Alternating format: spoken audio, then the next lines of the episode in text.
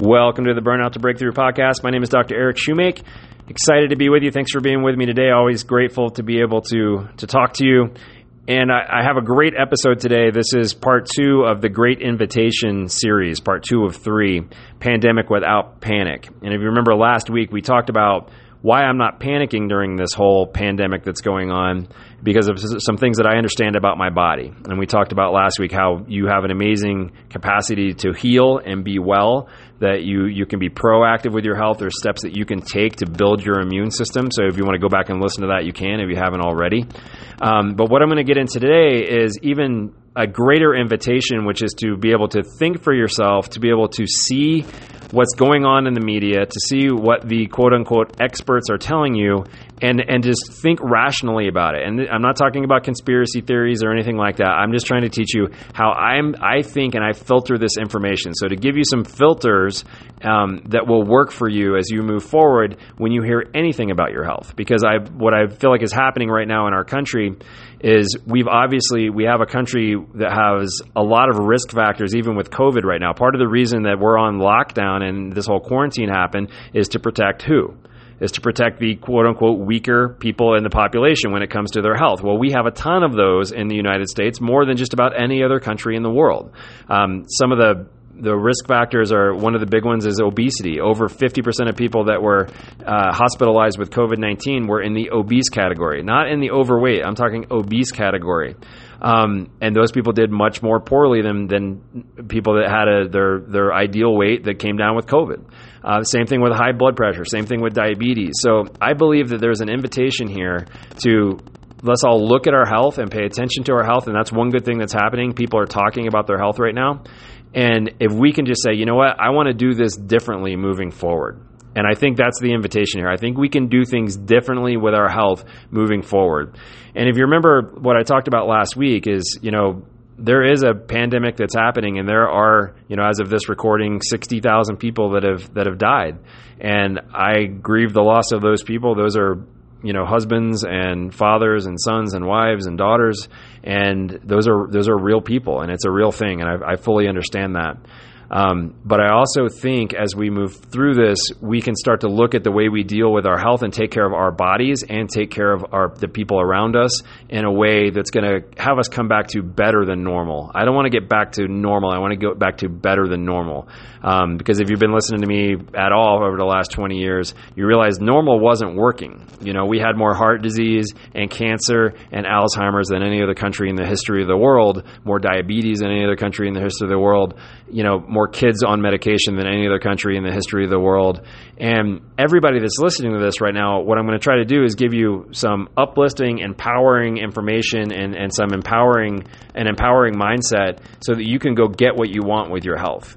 And what most of us want is we want to, you know, to end up on the cruise ship when we're 70 years old. We want to be able to take care of our, you know, our grandkids and enjoy our lives. And, you know, the money that we've saved, we want to use that on traveling the world and doing awesome things with it rather than, you know, giving it all back to a nursing home. But right now we have a very much, we have a nursing home culture one of the best investments you can make in real estate is nursing homes, especially memory care nursing homes right now, because there's so many sick people in our country. And I think if we take a step back, and we say, okay, the way we've been doing things isn't working. So the question I want to ask you is the next time a, a, virus hits, do we want the same thing to happen? Like, do we want the same level of lockdown and fear and paranoia, or we would like, or or would we like to be able to handle it differently? And I'm not talking about having more respirators around. That's not what I'm talking about.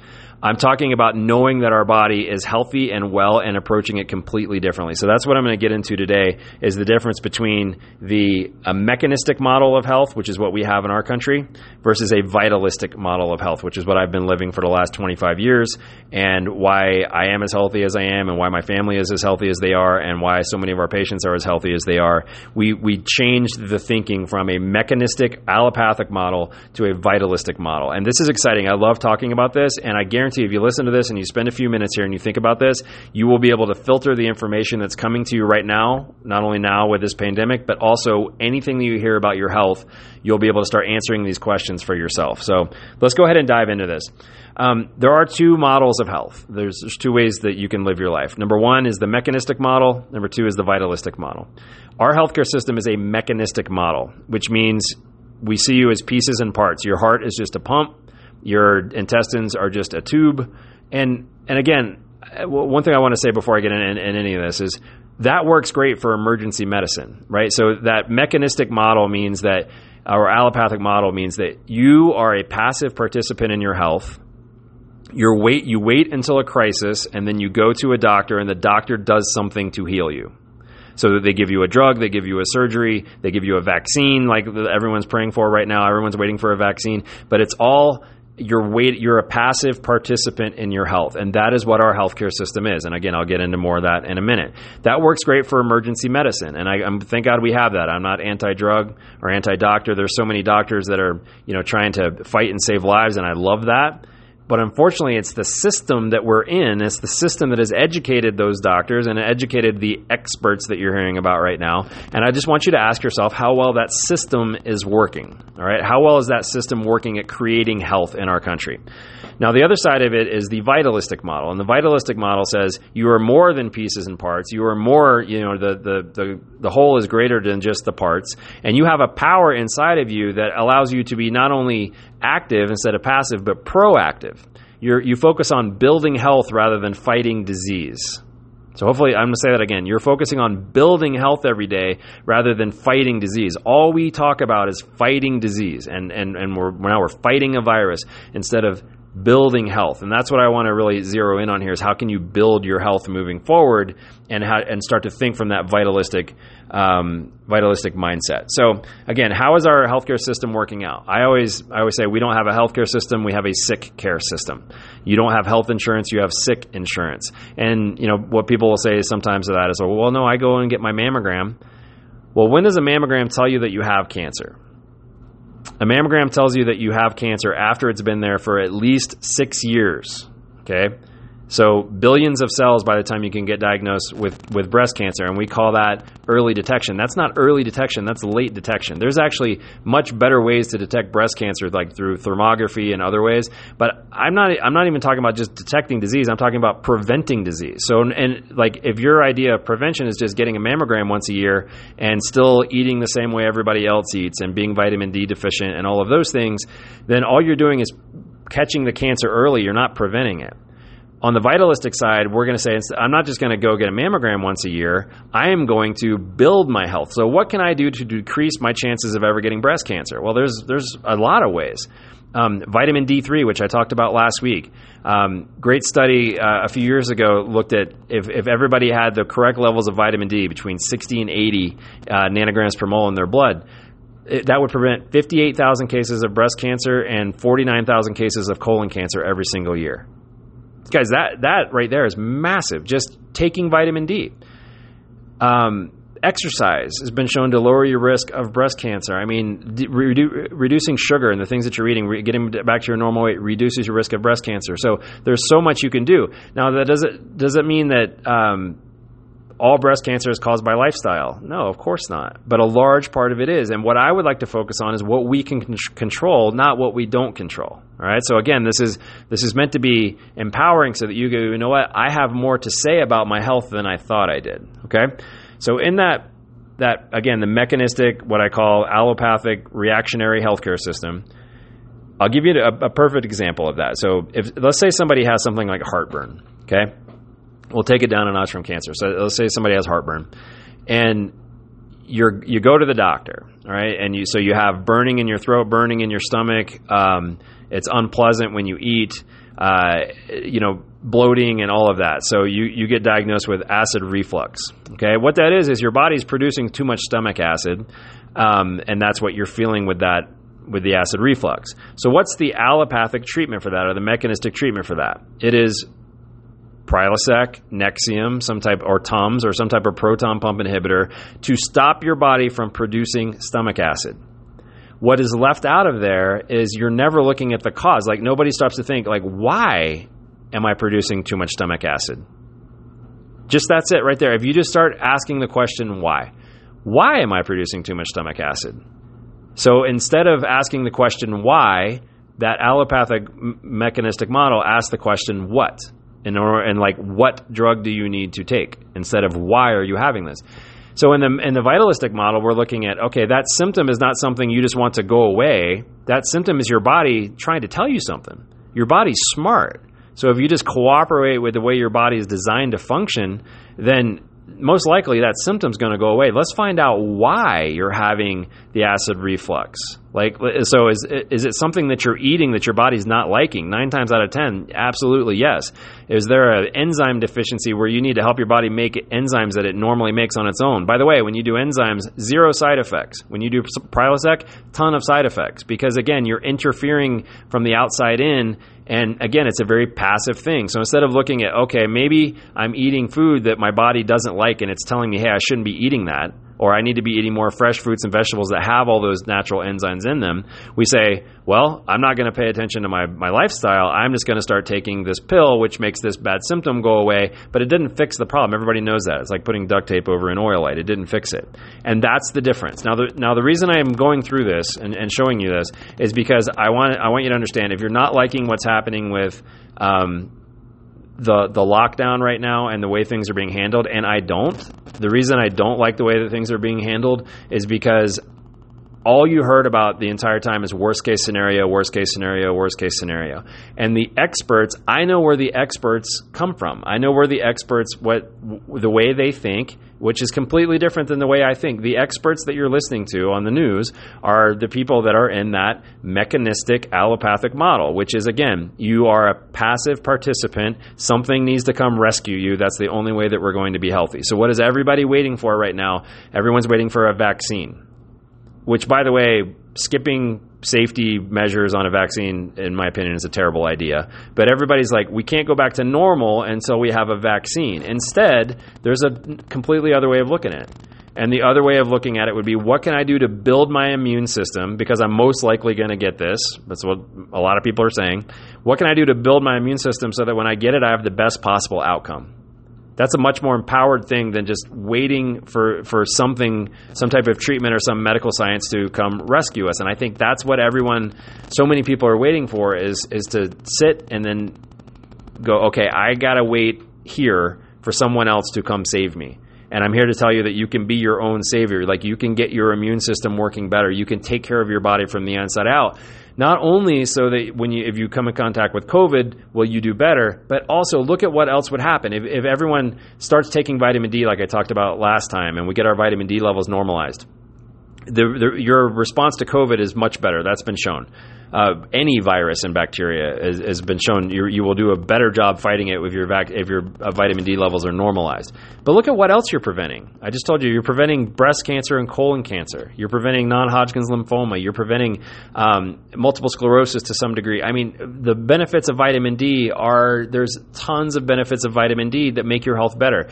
If you say, you know what, I'm going to eat less sugar because sugar weakens my immune system. I want to make sure my immune system is working better. My inflammation levels are down, like I talked about last time. So I'm going to eat less sugar. I'm going to eat more fruits and vegetables. So that's going to ha- you'll have a better reaction if you come in contact with any virus. But look what else is going to happen. You'll you'll we're gonna we, that would help with our obesity epidemic that we have. Your um, inflammation levels would decrease. Inflammation is the root cause of just about every disease uh, under the sun. D- just decreasing the sugar and eating more whole food. I just talked to a patient today. He's lost 50 pounds. And I said, What did you do? He's like, I did whole 30, which means I just don't eat processed junk anymore. I feel better than I've ever felt in my life. I took control of my health. I can breathe better. I can function better. Everything works better. That's the vitalistic model. Okay. That's the vitalistic model of, you know what? You are your own best doctor. You're not going to just sit around waiting for, for science or, or, or medical, medical uh, breakthroughs to save your life because if that was working, we would be creating health. And how is that working? We have the we have the most expensive healthcare system in the world, and we rank 37th in the world in overall health. Look around you right now. There are more. There's more again heart disease, cancer, diabetes, and Alzheimer's than any other country in the world. How is that working out? It's not. And, there, and so everything that you're hearing on the news, just about everything you're hearing is coming from that allopathic medical model, including the CDC. So the CDC, just to remind you, I got just two examples, and, and hopefully this will cement it, and then we can land this plane. Two examples of of thinking and and why I'm in this vitalistic model, and that's helping me not panic. Number one is is who's setting policy right now is the Center for Disease CDC, which is Center for Disease what Center for Disease Control, not Center for Disease Prevention, not Center for Disease Eradication, Center for Disease Control. It's again, it's outside in, it's let's control the disease, like let's manage it.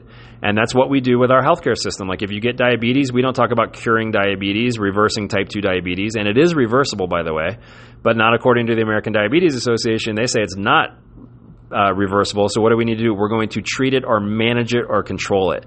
That's that mechanistic model. Okay, so just just along in the CDC. So who are the people that are giving you advice on whether it's you know a, a good idea to um, get a vaccine or or you know what social distancing should be or whatever that is? Well, it's again, it's the Center for Disease Control, not Center for Disease Prevention. So I'll, I'll, give you an example. So Paul Offit is a medical doctor. He's one of the most the chief uh, proponents of vaccine, and he's he's he was quoted once saying that babies could handle this is his quote 10,000 vaccines at once. That's how safe he thinks vaccines are. This is not a podcast on vaccines. We could do a whole one on that if you would like. Um, my question to Dr. Offit would be if, if babies can handle 10,000 vaccines at once, why is there something called the Vaccine Adverse Events Reporting System where people get settlements for vaccine damage every single month in this country? Um, so that's so 10,000 vaccines. So that's that's the guy that you'll see in the white coat on TV speaking from the the allopathic model. And this is what's crazy about um, the CDC. So he is, and this is just from um, from CBS News. Um, this is a while back. Um, so I'll just quote it here. So CBS News has found that um, these people have more in common than just their beliefs. They have a strong financial ties to the industry. So Paul Offit alone, okay, Paul Offit alone had the the uh, patent for the uh, rotavirus. So he is actually on the board. So he's a CDC vaccine advisor. So the conflict of interest there is so he he held the patent for a vaccine that he was voting for, saying that okay, this is safe. You should not be allowed to say this is safe or this is not if you are going to get financially compensated if this vaccine gets put on the schedule. Um, but it's estimated that he made between 29 million and 55 million for his work developing the RotaTeq vaccine for rotavirus. You can't tell me that's not a conflict of interest. And there's so much conflict of interest. One of the, the chief um, the, the, chief donors to the CDC, like the CDC says, says they don't take any money from from um, private interest groups, but but they do. Uh, one of the chief uh, donors is Coca Cola. So this is a, a, few years back in 2016. There's actually internal memos of one of the one of the higher ups in the CDC. They were actually counseling the uh, Coca-Cola on how to lobby the World Health Organization to decrease their restrictions uh, or their recommendations on on uh, sugar. So they're saying, okay, Coca-Cola, since you're giving us money, here's how I would talk to those people to try to reduce the restrictions on sugar so that your product looks more appealing. That's what you're hearing when you're hearing pharmaceutical companies telling you something or a lot of doctors telling you something, um, it's not that the doctors are like crooked. Well, some, sometimes I, I think, um, but what it is is it's in the same system. Like our system is reactionary, and I think what we do right now is when we're in time of a crisis, we look around at for social proof. I talked about this on one of the other podcasts, and we look around to see what everybody else is doing to find out what we should be doing. And just because everyone else is doing it doesn't mean that we should if like we'll just take heart disease for example heart disease is is 90% preventable based on lifestyle right? Just on what you eat how much you exercise how much stress that you have the foods that you put into your body how you take care of your body. Well if, if we have more uh, heart disease is the leading cause of death in the united states i don't want to do what everybody else is doing. I want to do something completely different than everybody else. So that's the way i look at you know the two models. And and so when i'm looking for information on my health, I, I'm like, okay, I don't want the white coat standard information that I'm getting from most people because it's again, it's not that the people are bad people or, or you know anything. Doctors are heroes and they go to school to save lives. I get it, but what system has educated those doctors? The system is the allopathic, mechanistic, disempowered model. It's the outside in model versus the, uh, the vitalistic model over here, which says, no, you're in control of your health. You can do things to change your health. You are not your diagnosis. You're not just pieces and parts. So, the encouraging thing I want to give you if you've been given a diagnosis, then there's something nine times out of 10 you can do about it. I, have had people that have had type 2 diabetes be able to reverse their type 2 diabetes by changing their diet. Not manage their diabetes the rest of their life. I'm talking about reverse their diabetes, get their blood sugar, sugar and A1C levels normalized by changing their diet. That's an empowering message right there. I've seen people with just about every disease under the sun be able to reverse that disease by changing what they're eating, how they're exercising, um, how they take care of their body, how they think about it. And that's what I really what I want for everybody is is an empowered model here and so that we come out of this on the other side. So not only can you filter out the what's coming from the quote unquote experts, but you can also say, you know what, I'm going to start taking control of my health. I'm going to find information that's coming from this more vitalistic model, and and I'm going to move forward with that. And that's how you end up on the cruise ship. That's how you end up being able to, you know, hang out with your your grandkids, and that's how you end up out of the nursing home is by taking control of your health, and that's what I think this great invitation there is for us. Because w- when you see a lot of things that are being said, and also a lot of the experts, by the way, um, they they predicted. Look at the models they predicted. They said originally it's going to be five percent death rate, and freaked everybody out. And then it was 250,000 people who die in the United States, and then it was the wait, maybe it's 100,000 people, or maybe it's 60,000 people. Um, they were sincere people trying to protect us, but the models turned out to not be right, and if we want to have a more empowered way of doing things, then I would argue let's, let's not just talk about the virus. Let's talk about how you can boost your immune system, and that's what I spent the whole last episode on. And, but if we just have that thinking and that way of thinking moving forward, then again, if I, if I break my arm and I have surgery, you know, like I did a, went over the handlebars on my mountain bike, and and thank God for my surgeon, and, and he's awesome. Um, and we've even had this conversation about vitalistic versus mechanistic model, and he agrees with me on a lot of this. Um, and he's a great person, and, and thank God, and he helps people every single day. And so, if you're in an emergency situation like that, then great. Allopathic medical model works great. But otherwise, we got to start taking control of our health, and I think we can. And then we come out of this on the other side. So, if this happens again in five years or whenever it does, then we don't have as many people that we have to protect because our bodies are working well. And, and that's that's really the bottom line. So here's my last illustration, and hopefully this will make some sense to you. I think you know which model you fit into if you're standing in front, if you're standing in, say, you know, a health food store, and you see hand sanitizer on the left, and you see vitamin D on the right. Which one would you load your cart up with? And I would load my cart up with the vitamin D. Doesn't mean I wouldn't buy hand sanitizer I don't wash my hands. I'm not saying that. But I'm not going to try to avoid every germ that comes my way. That's a bad that's a whole other issue that's the second and third order effect that's going to happen if we don't do something about this. We cannot avoid germs forever. It's not good for you. There are there are good germs, there are bad germs, and your microbiome is meant to come in contact with them. It's not we're not meant to live in a sterile environment. There's a whole if you just look up hygiene hypothesis, um, doctors these are MDs telling you, hey, it's not good to live in a sterile environment you know, as we move forward. So I get we're trying to avoid the germ right now. I understand that. But, you know, with Dr. Fauci saying like we should never shake hands again, that is absolutely ridiculous to me. That's crazy. You know, when this whole thing goes away, I, I don't want to be social distancing for the rest of my life. I don't want to have to wear a mask every time there's cold and flu season. I mean that like your body is meant to come in contact contact with these these germs. So back to the which one would you buy? Would you buy the hand sanitizer or the vitamin D? I'm going to buy the vitamin D because I know what that does for my body to prevent disease. I'm not being reactive with my health, I'm being proactive with my health. Like for instance, I'm not going to buy a bunch of hand sanitizer and then buy a 12 pack of Diet Coke and some Dr Pepper and some chips and um, you know some M&Ms like that's crazy to me but that's what most people are doing. And i think we can do better than that. I think we can move to the other side and say you know what? Maybe i'm not going to buy the m&ms maybe i'll buy a lily's chocolate bar instead which is sweetened with stevia and doesn't have all that sugar.